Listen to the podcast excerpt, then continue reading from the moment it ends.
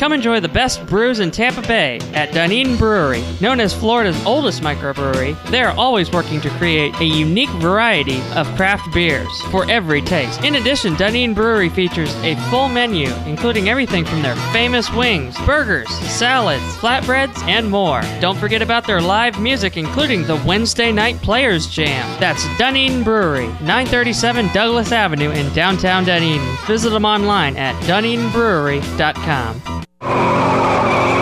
You may be owed some money. After 911 and 411, call 541. That's 727 541 1741. Call Gulfstream Motorsports for a diminished value report. Due to my 28 years experience in the auto salvage business, I'm very good with wrecks. So if your car's been involved in a wreck, call me for a diminished value report. Call 727 541 1741. You may be owed some money for the lost value of your repaired vehicle. And visit us at GulfstreamMotorsports.com. The history of the Indy 500 did not start with the first race. It began two years earlier, in 1909, with the construction of the Indianapolis Motor Speedway in Speedway, Indiana, as a testing space for the local auto industry. Amid an increase in interest in auto racing, founder Carl Fisher suspected people would pay to watch these cars being tested against each other, and the idea of the Indy 500 was born. Races on this tar and gravel track began attracting huge crowds. However, after fatal accidents on the speedway, it was deemed too dangerous and was paved with brick. That's why the track was nicknamed the Brickyard. Finally, on May 30th, 1911, the first Indianapolis 500 was run with 80,000 spectators in attendance. It has been held almost every year since on Memorial Day weekend. The winner of the first Indy 500 was American Ray Harroun, and he was awarded a purse of $25,000. He and his Marmon Wasp finished with a time of roughly 6 hours and 42 minutes and ran an average speed of 74.6 miles per hour. His Wasp was fitted with the first rearview mirror in any motor vehicle. By October 1961, the entire track had been paved over with asphalt. As a tribute to the Brickyard nickname, three foot wide strips of the original brick were left at both the start and the finish lines. A tradition was then started by NASCAR champ Dale Jarrett. Visitors and drivers now kiss the bricks to pay homage to the history of the Speedway. In fact, this is one sporting event that's big on tradition. Since 1936, successful drivers are awarded the coveted Borg Warner Trophy in the winner's circle. Another custom that has been carried on since 1956 is for the winners of the Indy 500 to drink milk in Victory Lane. And now. Hey, Rocky, watch me pull a rabbit out of my hat. Again? Nothing up my sleeve. Presto! no doubt about it. I gotta get another hat. Now here's something we hope you'll really like. I'm Ken Lingenfelter from Lingenfelter Performance Engineering, and you're listening to Nostalgic Radio in Cars.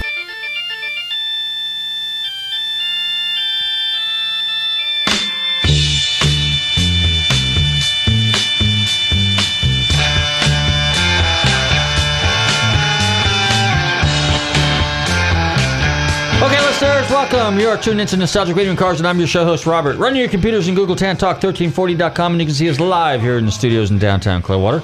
Don't forget to check out our website, GulfstreamMotorsports.com, where you can find out all about us. And if you've missed any of our 499 shows, go to our archive page, Nostalgic Radio Cars, and you can tune into all of them. Yes, ladies and gentlemen, welcome to Nostalgic Radio Card. We've got a uh, spectacular weekend coming up. We have the Firestone St. Petersburg Grand Prix coming up. We just came off a fantastic weekend in Amelia Island with some uh, amazing stories, amazing experiences, and we have a very, very special guest with us this evening, legendary race car driver, and uh, making his uh, second appearance here on Nostalgic Radio and Cars. Good evening, Bobby. How are you? I'm doing well. How about you? Pretty good. Tommy, how you doing over there in the control room? Just keeping my hands clean. Just keeping your hands Yes. clean. I, you know what? Your million id- million dollar idea probably would have worked. You know, if we'd have had face masks or gloves or hand sanitizer, probably would have been the best thing. Were thing. there other folks walking around with masks? Not one person. You know, a car guys don't fall for that stuff. We are not scared by some little virus. Besides, we're around gasoline and oil. Some little virus. A little virus, yes. virus. You know, Well- see, we got gasoline and oil all over us all the time, so we're like pretty much immune. That's our, uh, that's our, uh, what's the word? Our uh, Uh, inoculation, antivirus. our antivirus. But, yes, yes, yes. But, but, okay, we should have taken your idea for the St. Pete Grand Prix, for Oh, the Firestone Grand Prix of St. Petersburg, because then we could have handed them out there, and then uh, you know. The virus is closer to St. Pete, so I would have more people would have would have went for it. well, that's true. Not to mention, uh, it's in our own backyard. We've That's right. acquired more listeners. Yes. So, yeah. Who would have said yes? You have to tu- no tune in to win. Tune in to win. Oh, there you go. Tune in to win. Man. Win handshake because it's so expensive right now. You know, master thirty eight bucks or whatever on Amazon or something like that because they're driving up the price. Hand sanitizer you can't find in the stores, so we could have just bought one bottle of hand sanitizer and got everybody to call in and fight for Ah, yeah, it. Yeah, that would have worked. That's the ticket. Where did the coronavirus originate that you could tell us? Who'd have thunk? Who'd have thunk? Okay, it's time for the FLA Car Shows Minute. Bobby, you have the honors. Alrighty. You have the floor, my- young man. All right, sounds like a plan. Uh, well, as you heard, we have the uh, Firestone Grand Prix of St. Petersburg this weekend. Uh, check that out. Uh, GP St. Pete is their Twitter handle. Um, but FLAcarshows.com, that's FLAcarshows.com, is your one stop for everything automotive festivals, cars and coffees, especially the really nice one we went to last weekend. Um, Amelia Car Island Amelia Concourse. Yes. uh, cars and coffee at the concourse and um, but uh, yes car shows uh, festivals stuff with music too. Music and cars all those different types of shows you can find at flacarshows.com you can find them on the west coast. You can find them on the east coast. You can find them on southeast coast. You can find them on our panhandle.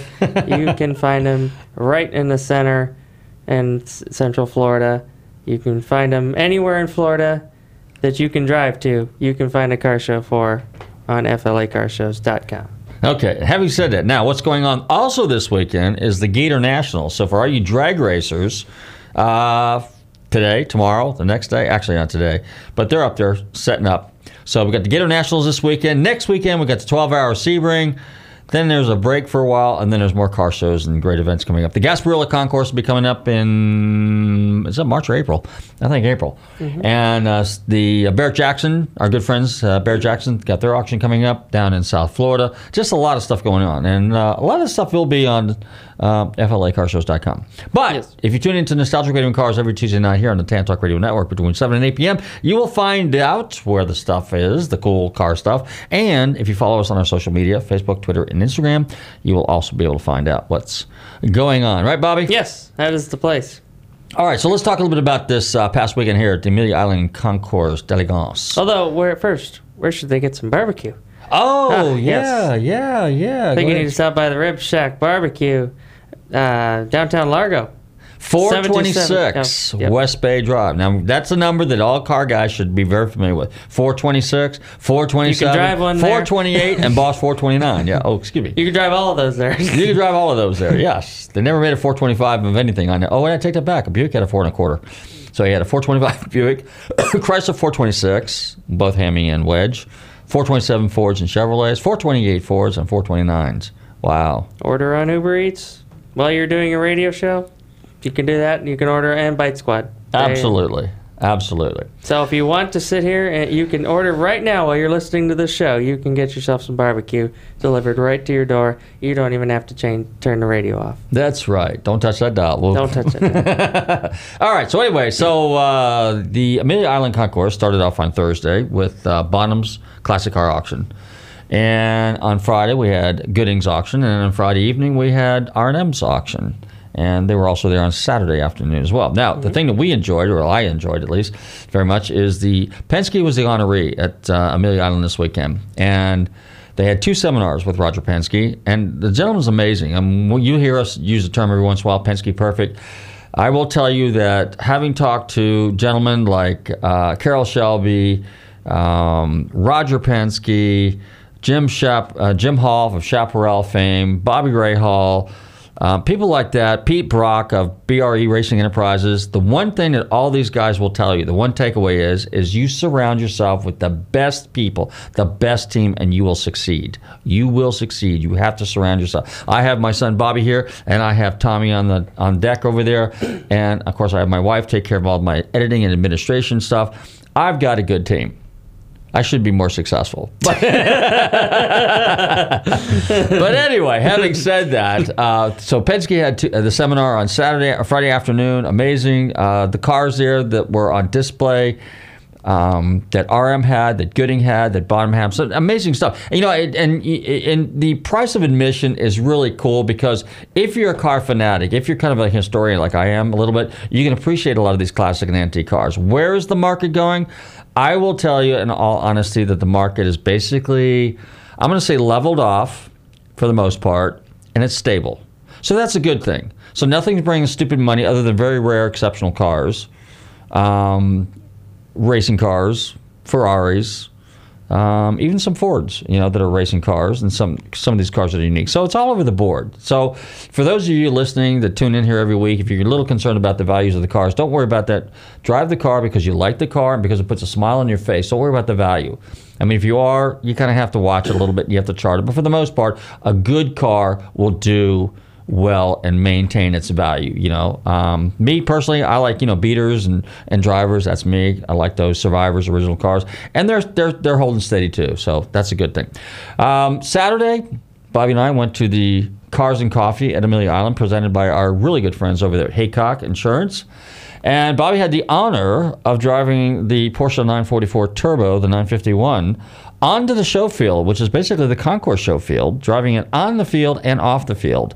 And, and we parked in the basically the Porsche Corral. And that was a spectacular event. And it was a really cool experience. You know, the Cars and Coffee up there is really casual, really laid back. And the variety cars, I think there was something like 400 cars. Um, the Alfa Club had a real strong presence. The Datsun Club, in fact, one of the things we thought was kind of interesting is the guy drove in there. His name's Russell, so a big shout out to Russell if he's listening.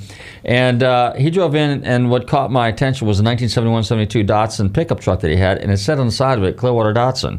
Well, I went to school with Steve Lyons. His parents were co-owners in Clearwater Datsun, and uh, naturally, when I saw that, I had to run over there. And then, of course, he also rolled up in a 510 race car that was basically an SCCA prepared car. So that was pretty cool.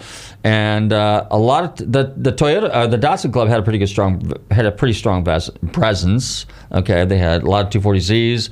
Uh, a couple Fair Ladies, which is a 50, 1600 and 2000 sports cars, the open cars, um, the 510s, obviously. Pete Brock was there. He was wandering through the field. You know, Pete Brock, which is a legendary race car driver, and uh, uh, with Carroll Shelby. But he also went on to uh, forge a amazing um, racing career with his own company, BRE Brock Racing Enterprises, which is well, the, which was late 60s, so 68, 69, 70, 71, and he won the Trans Am Championship with uh, John Morton in 1971, 72 against Alfa Romeo, BMW, and Mustangs and stuff like that that were in this class, Camaros, Firebirds.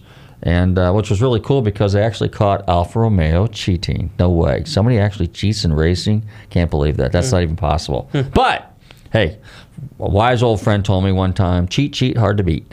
So, but Penske and guys like Smokey Yunick, and not to mention Jim Hall and people like that, were notorious for, and Pete Brock as well, reading the rules and finding loopholes in the rules. One of the things that Penske had, which was on display there, was their 20 foot fuel. Um, rig that they had basically because there was nothing in the rule book that said that you couldn't uh, you know have a uh, an, an unusual fuel rig system. And what it is is obviously we understand how gravity works but the fuel came down at such high velocity they could actually fuel the car the Camaro Trans Am car 69 Trans Am car in a matter of seconds. So that got them in and out of the pits. And you know racing is all about timing you know time in out you know. I mean obviously it's a game of attrition particularly road racing endurance racing. And uh, I can tell you from my own experience as a club racer that, uh, yeah, you know, you've got to be on your game, got to make sure that your car's fit. And, uh, but little tricks of the trade are what kind of give you the edge over your competition. So, anyway, uh, then we went to the seminar, another Penske seminar. Then we went back on the show field. Then uh, what did we do? Uh, oh, yeah, we went to a little hangar party, which was kind of nice. Did I see you in, in a picture with John Oates? Yes. Uh, oh, that's right. I forgot about the Porsche Works reunion, which is Didn't on realize Friday. how tall he was. Yeah, he was a very tall guy, John Oates, uh, the uh, other half of the famous uh, singing duo, uh, Hall and Oates. He was there. Um, I got to meet Rusty Wallace. Got a picture with Rusty Wallace. I got a chance Saw to meet that. Rick. Yeah, saw Rick Mears, uh, Roger Penske. Obviously, there's a picture of that on there. Roger Penske, uh, Bobby Rahal. We got to talk to Bobby. We got to talk to. Uh, Ken Lingenfelter, which obviously he was gracious enough to give us a liner, and we got a really cool liner from Donald Osborne, and that we will save for a very special day. Maybe, Yes. maybe when we get Jay Leno back on, Yes. I think that would be probably the appropriate time to Oh, play that that'd be one. funny. Yeah, he'll get a kick out of that. but anyway, but you know the thing about Amelia Island is, and on Sunday was the concourse. Okay, Sunday was the cars were absolutely incredible. We, Rex Myers was there. Rex was on a show a few months back, and he had one of two Alan Mann Ford GTS there. Um, the Cobra's there, Shelby's there, Ferrari's there, Maserati's there, uh, Motorama cars, Autorama cars, Italian bodied cars that uh, that use that were on top of American chassis like either Rambler or like um, Chrysler, which was you know they had a really good relationship with Ghia back in the day. Just amazing cars. Uh, the 20s and 30s cars, the teen cars. There was uh, Corky. Corky uh, Coker was there, our good friend from Coker Tire. He had a uh, dressed the part. yeah, 1913, 14 Lozier, Jim Grundy. with Dr. Jim Grundy from Grundy Insurance. Everybody that you want, the who's who in the world, in the automotive world, will be at these major events. The two major events where most of these people are accessible is SEMA and Amelia Island Concourse. And again, my hat goes off to Bill Warner, who does a spectacular job. This was the 25th anniversary 25th, of the Amelia Island Concourse. And uh, the Sunoco Penske car won. And the thing about what Bill does is really cool. He doesn't give the, uh, the award to a pre-war car. He gives the award two awards out for best in show for a pre-war car and a post-war car. Yep. So a Duesenberg won the pre-war class, a Duesenberg sedan, Phaeton. Well, not really a Phaeton, but it was a sedan, and uh, and a Sunoco Penske 91730. And in fact, one of the cars that really impressed me that was there was the 1970 Le Mans winning Porsche 917K, K for Kurzheck. They made a long L for Langheck and a K for Kurzheck. And that was the number 23 car that was campaigned by Porsche of Austria, which won the 1970 Le Mans. So that was, and that was the original car, not a copy.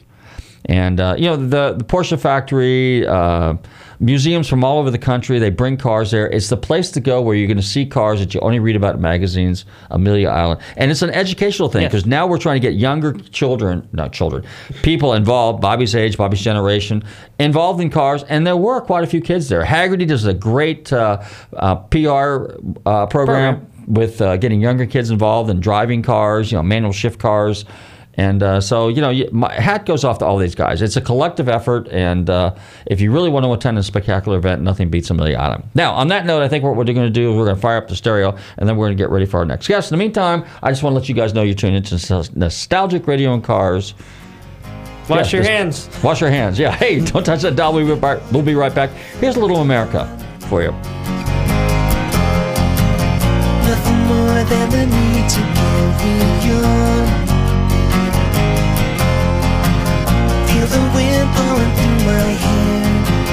Make believe I care.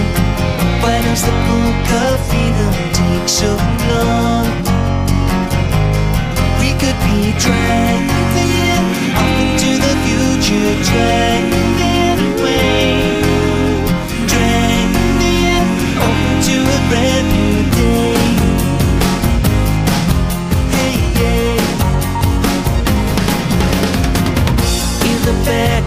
of a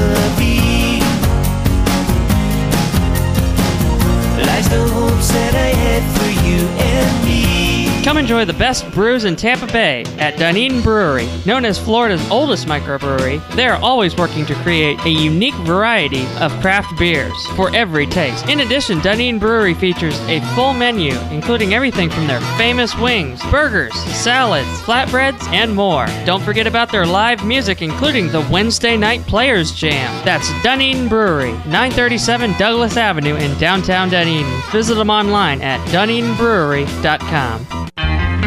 Looking for car shows? Then look no further than FLACarshows.com. On your computer or on your mobile device, FLACarshows.com is a comprehensive list of automotive events, plus videos and news articles. Whether you're looking for car shows, cruise ins, meetups, automotive festivals, cars and coffees, or anything else relating to an internal combustion engine, then this is a site for you. Check it out online or on your phone at FLACarshows.com.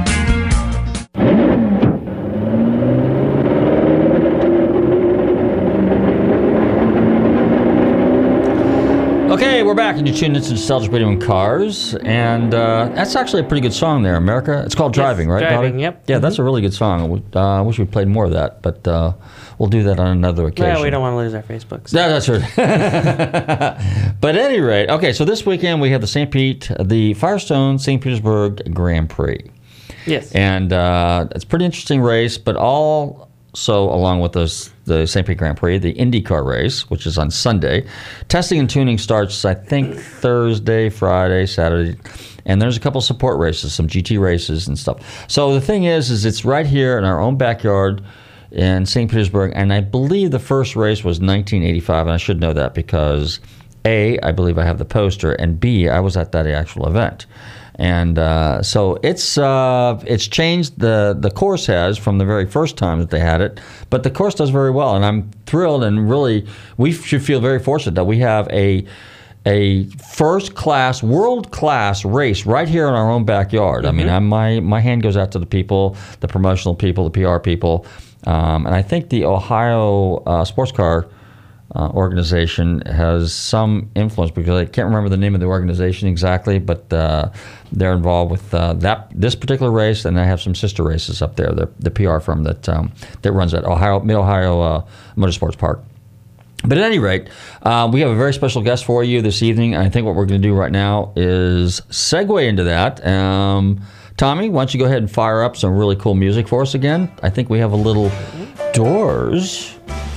So Go ahead, visit Bobby. nostalgicradioandcars.com during the break Yes. while you're listening to the song. That's exactly right. Hey, don't touch that dial. We'll be right back. You're tuned into Nostalgic Radio and Cars show number 500. through the tide.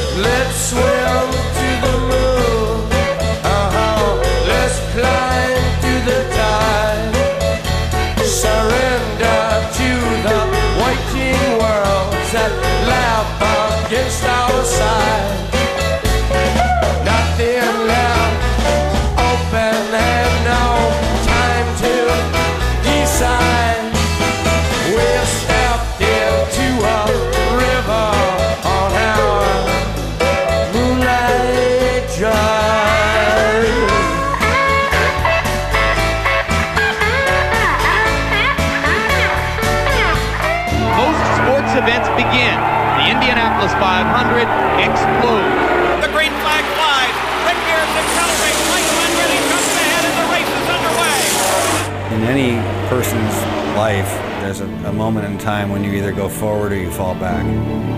And uh, that was for me my time to go forward. This is incredible for a 500 mile race. They're all on the same lead lap. They're all within just a few car lengths of each other. Rick Mears, there goes Rahal, and Kevin Cogan. They're just that close with just a few laps remaining. There goes Rahal. He's going to get by on the inside. Bobby Rahal has gone by Rick Mears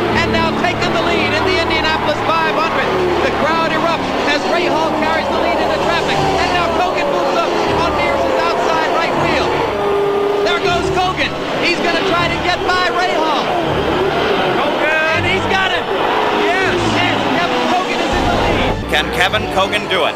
He just has 10 laps to the finish of the Indianapolis 500. It looks like Arie Luyendyk in the fourth turn as the yellow flag comes out at 194 laps.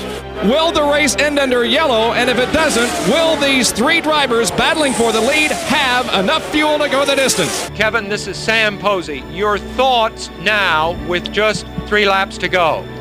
I'm kind of busy right now, Sam. I'll talk to you afterward. Fair enough, and good luck to you. Whether that had anything to do with breaking his concentration, I really don't know. But um, they come down for the green flag with two laps to go. The Indianapolis 500 is now the Indianapolis 5 between Kevin Cogan and Bobby Rahal and Rick Mears. And Kevin didn't get the start he might have hoped for. And Rahal's going by him. Bobby Rahal in car number three has the lead once again. and I'm going down the back straight, uh, and I'm just like, it's like I'm riding a horse, and I'm just screaming at this thing, you know, don't give up, don't give it up, you know, just keep going, keep going, keep going.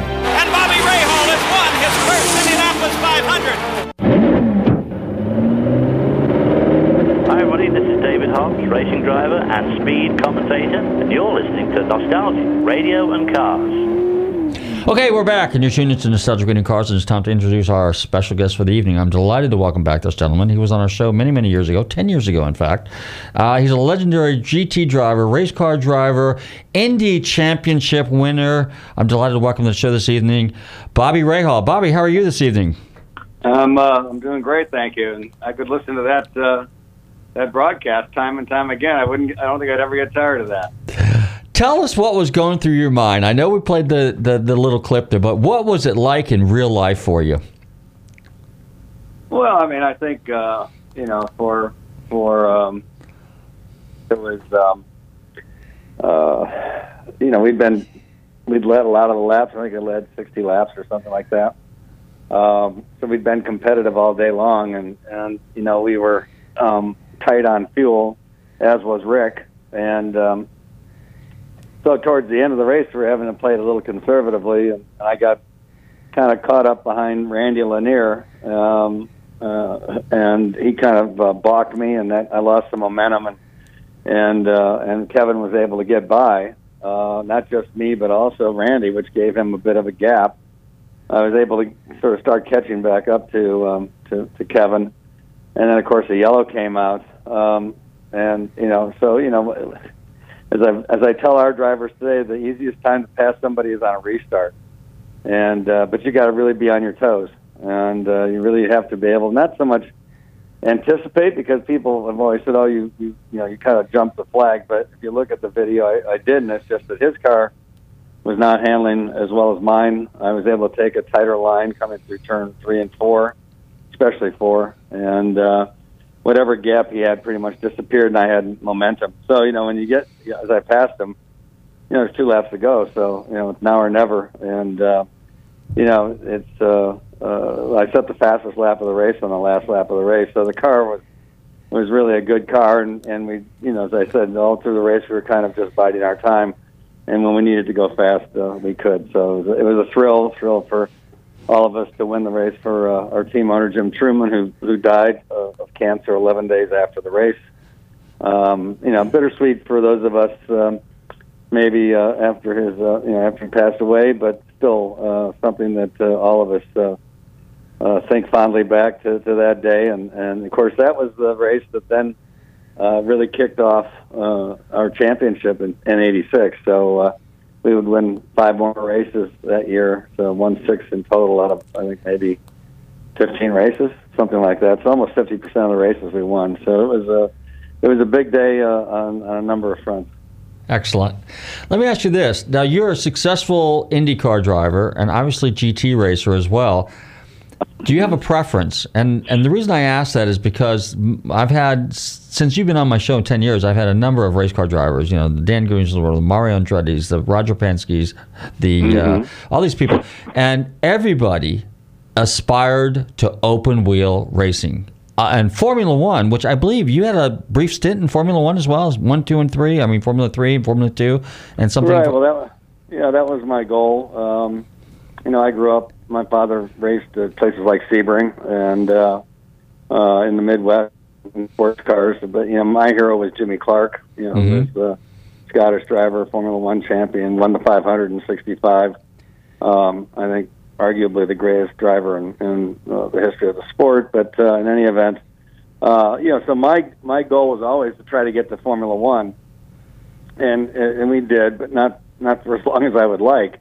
But all my all my racing uh, early on pretty much was all in open wheel cars because open wheel cars, to me, and I maybe I would think to others, uh, are the ultimates. You know, they're the they're the, the purest. Um, you know, they don't have two seats because of regulations. They don't have the lights. They don't have this. They don't have that. I mean, it's really just all about speed. And uh, um, so, open wheel cars were definitely the way I wanted to go when I was first starting my career. Uh, and then, of course, that was the way to get to where I, I wanted to go. Try to get to Formula One. Then, you know, in, in the late '70s, I started doing more and more road courses in the IndyCar Championships. All of a sudden, um, you know, that perked my, you know, piqued my interest. Because to be frank, I, I wasn't that interested in just driving around on in ovals. You, you know, many of us who have never done it uh, think there, oh, there, you know, there's nothing to turning left four times. Uh, but I can assure you that you quickly find out there's a lot to it, a lot of nuances and, and what have you. So um, that's why I, we ended up uh, going, you know, the IndyCar route with uh, Jim Trueman. So, yeah, open wheel for me was uh, always the ultimate. But that's not to say that, uh, you know, I did drive GT cars quite a bit. You know, one Daytona 24 hour, one Sebring 12 hour, number of other races, uh, all in Porsches. Uh, you know, so I, I did a lot of other races that I didn't win. You know, seconds, thirds, whatever. So I, growing up in sports car racing, I was always, I was always, um, I always admired guys that could win in just about everything. And um, so when I, you know, when I started to uh, uh, have success uh, uh, in IndyCar racing in say 82, 83, I was able to um, parlay that into opportunities with some really good. I drove for Ford uh, in, in their sports car team. I drove for obviously for a number of independent Porsche teams, and uh, and to me, driving those races like Sebring and Daytona were really uh, special. You know, I went, I drove Le Mans a couple times, and that to me uh, just did nothing more than enhance my abilities when I got in a, in a Formula car and vice versa. So, you know, um, which one do I like better? Well, obviously, winning the Indy 500, is, you know, does things uh, for you, for your career, for you personally that probably no other race that I know of does.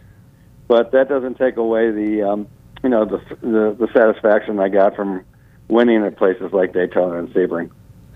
I believe when you were on the show originally back in 2010, we talked a little bit, and your father, your dad, Mike, um, was a very successful SCCA racer. And if I remember correctly, I think you said he drove either, what was it, 906 or a 910?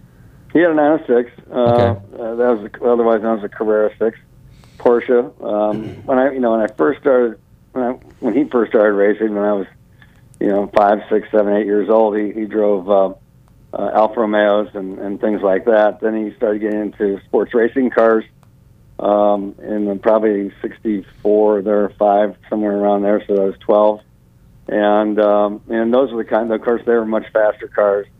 Um, you know, things like the Porsche Carrera 6, which we had in, from 68 to 71. Um, so yeah, it was, I, I grew up around, I spent every night after high school or even junior high, I, I was in the garage doing something with the cars. You know, uh, I was just, uh, you know, I just loved racing, uh, and, uh, and to have the race car there. Uh, of course, you know, we were the magnet for everybody in town who had any interest in racing.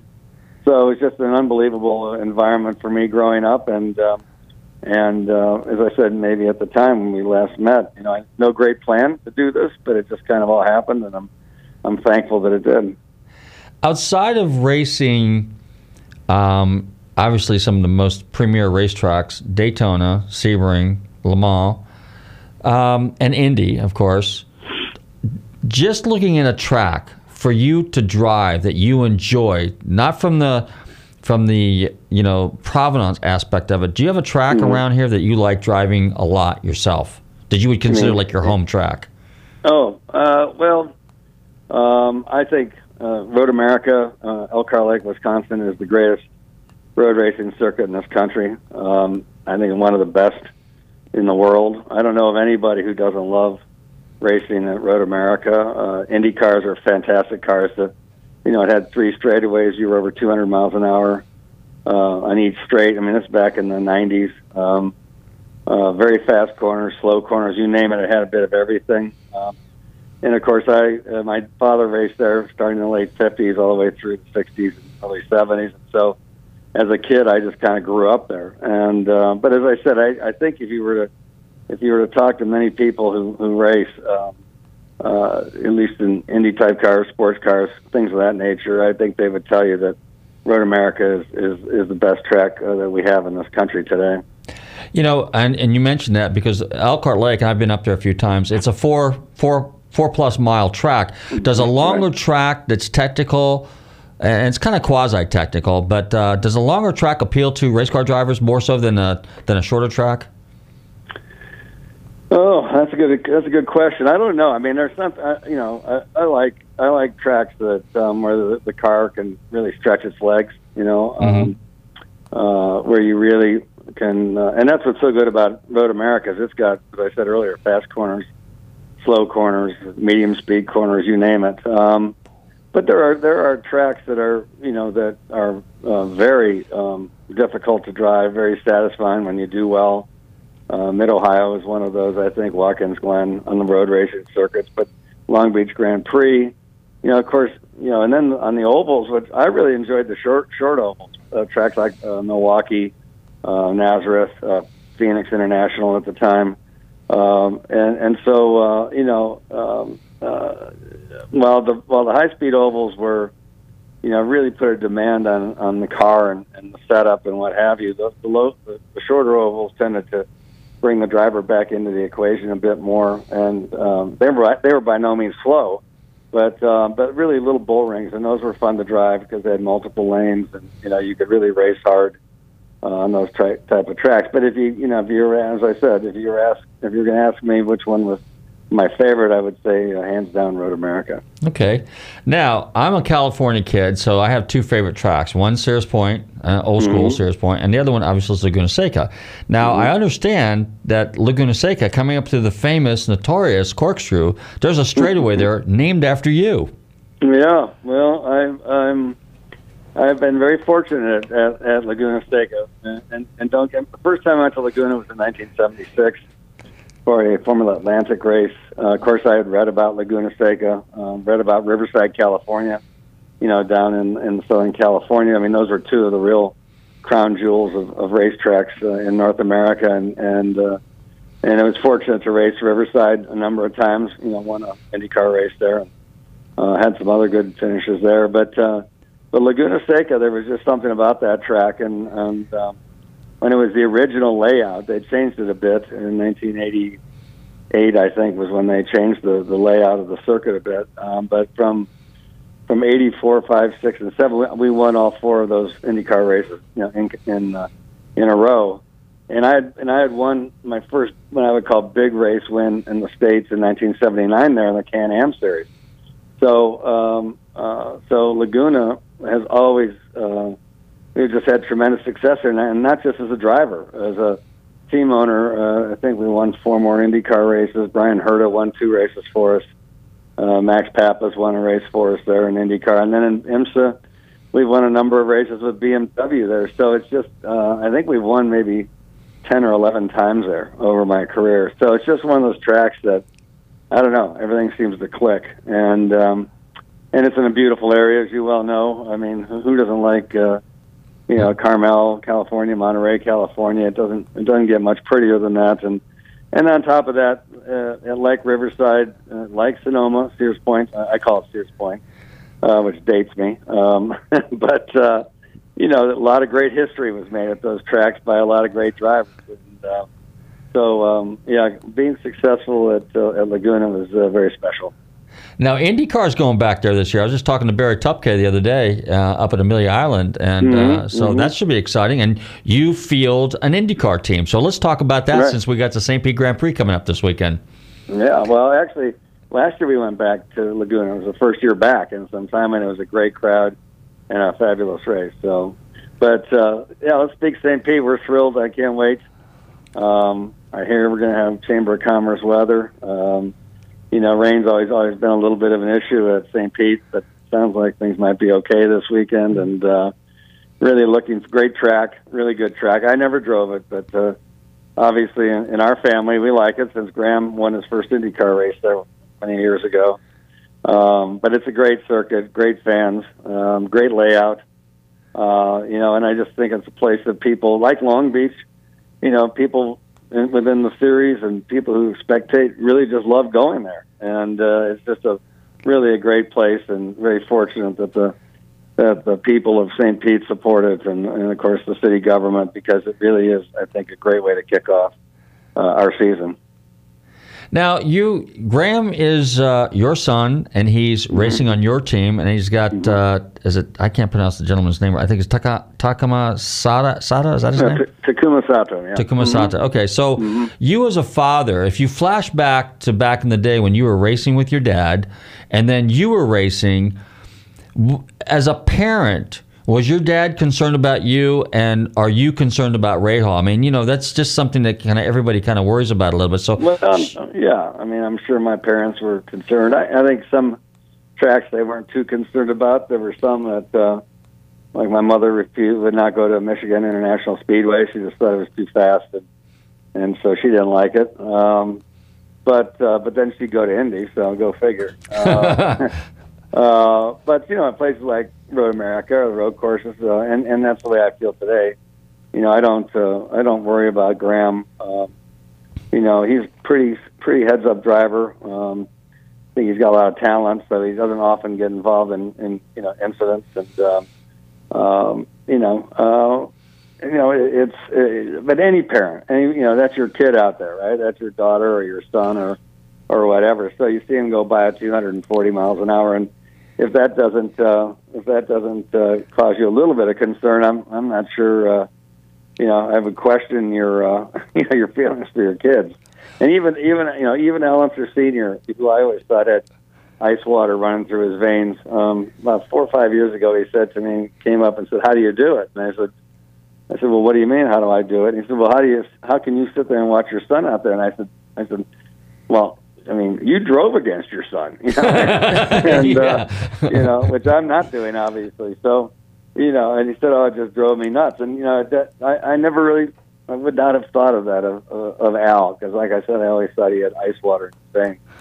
But um, yeah, I mean, it can be very nerve wracking at times, but I have a lot of confidence in him. And there's nothing. We've won now uh, six uh, IndyCar races together, and uh, I'll tell you what, that uh, that makes it pretty special. Now, you know, it's funny you brought that up because your son's married to Courtney Force, which is John Mm-hmm. Force's daughter. Now, your son runs 240. She's running 300. I, Oh, wonder, yeah. I wonder what John thinks. Three, she's running three thirty. 330. in, in Uh, like three seconds, you know? yeah, exactly. Um, yeah, I mean, I uh, I don't know how he does it uh, or her mother. Um, they've been in drag racing a long time and have seen a lot of things. And you know, and I think in the end, um, they just as I had have with Graham. I'm sure they have a lot. Of, they had a lot of uh, faith and confidence in Courtney. You know, Courtney retired a year ago now, but you know their other daughter, Brittany, is is, is driving, and they have you know they used to have uh, Ashley, who was there before Courtney.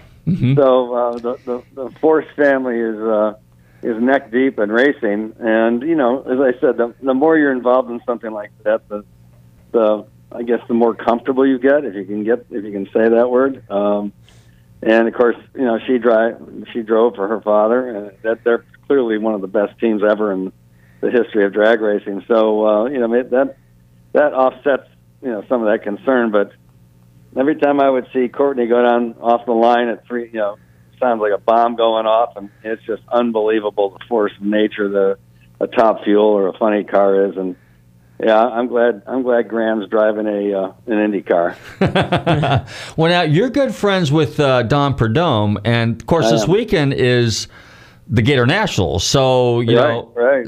uh, how do you guys work that? And and both you families are very very family oriented. Which you know, I got I always say this because in racing, I don't know what it is, but something about racing, there's just a real strong family unit uh, among race car families. I guess uh, kind of hard to explain, but unless you're there, car people. But um, so, how do you guys share the time? I mean, you know, he's out there racing. And then she's out there racing at a track in the same state of all things, too, like within a few hours of each other.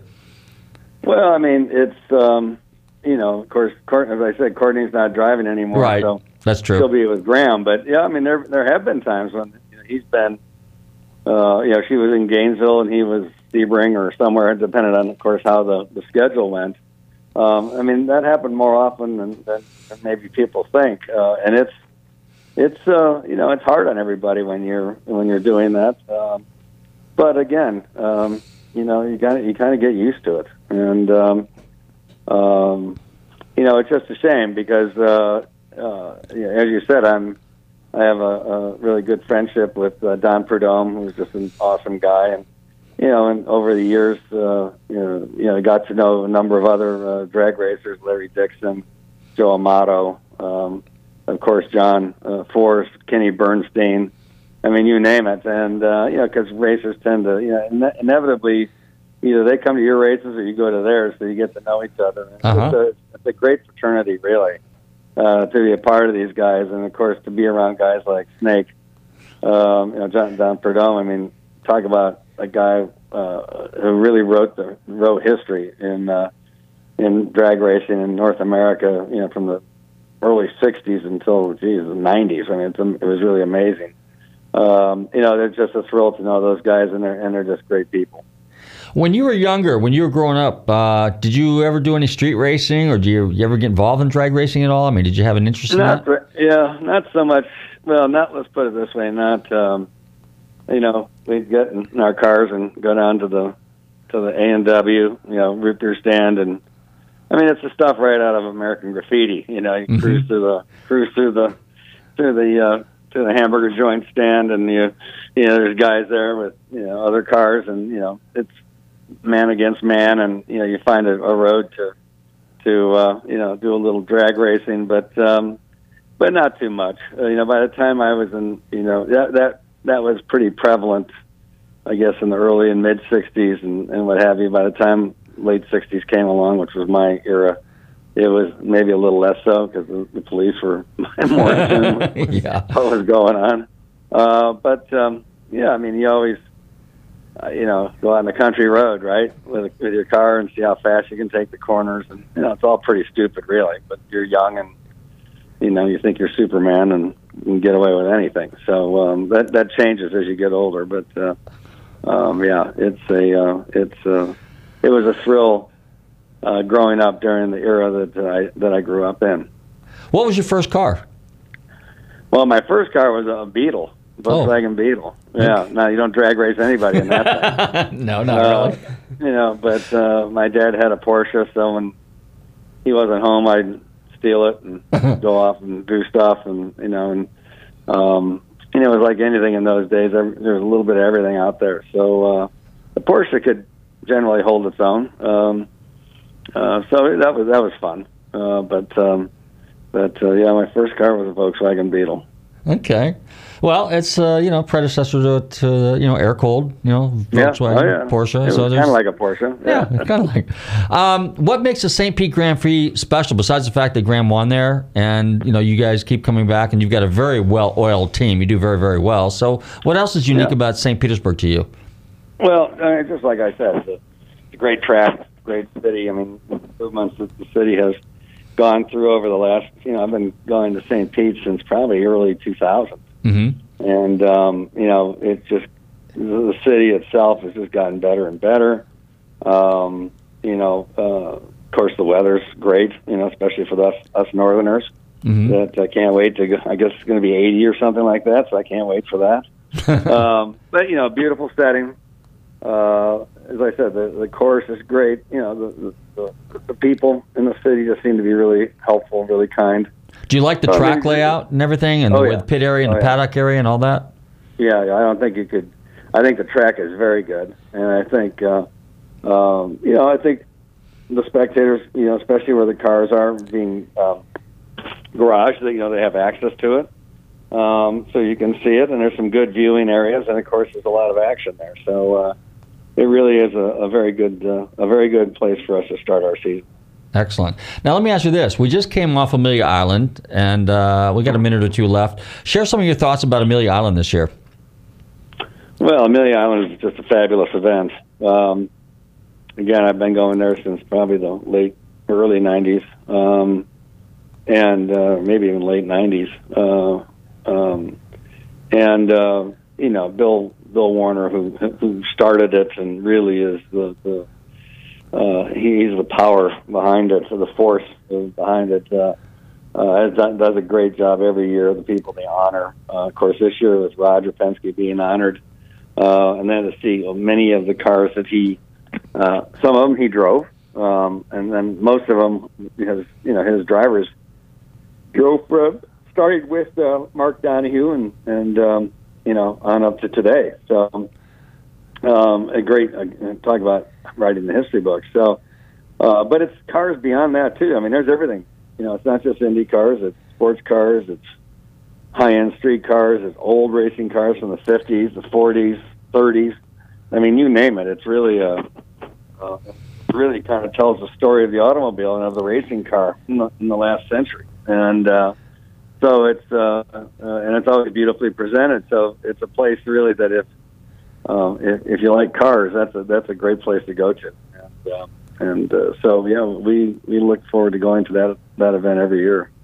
Did you have any cars on the show field this year, or have you had cars in the past on the show field? I've had cars. Yeah, I've had cars in the show field. I was uh, pleased to be honored. Uh, uh, I guess it was probably around 2011, I think, somewhere Oh, yeah. around there.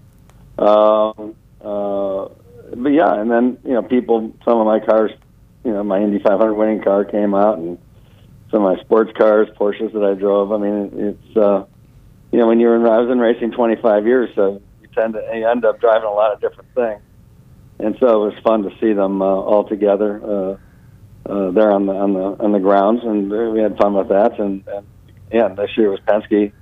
Uh, you know, and I personally, as you, as you asked, I personally have had cars that we've shown there, and um, and uh, you know had some good showings. So it's, uh, but I, I go down there more for the the cars and the the people. A lot of friends go there from racing, uh, so it's just a great weekend in in North Florida. It's like a big family reunion, isn't it? It is. It is. It very much is. Well, Bobby, we're up against the clock. I want to thank you very much for taking some time out and hanging out with us here at Nostalgic Radio and Cars. I'd love to have you back again sometime. I'd like to talk about your collection of cars and some of the other stuff you're working on. That sounds good. Anytime. Well, Bobby, you have a great uh, weekend. Thank Look you. forward to seeing you here this weekend at St. Petersburg Grand Prix at the Firestone uh, Grand Prix race. In the meantime, again, thank you very much for coming on our show this You evening. bet. Thank you. Look forward to seeing you. Okay, bye bye.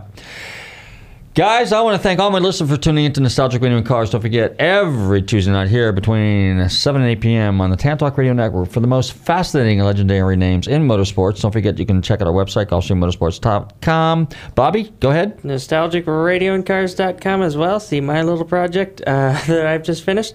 Um, the Facebook, Twitter, Instagram, LinkedIn, and YouTube. Follow us, share the videos. Thank you very much. Oh, yeah, Rib Shack. Wash your hands. Oh, Rib yeah. Shack Barbecue. Yes. 727 501 9090. There you go, Rib Shack Barbecue. In fact, I think uh, after the show, we're going to head on over there and grab ourselves something to eat. In the meantime, I want to thank all my listeners again for tuning in. Don't forget to tell your friends. So I want to see you guys at some of the races. So stay safe, drive carefully, and love your family.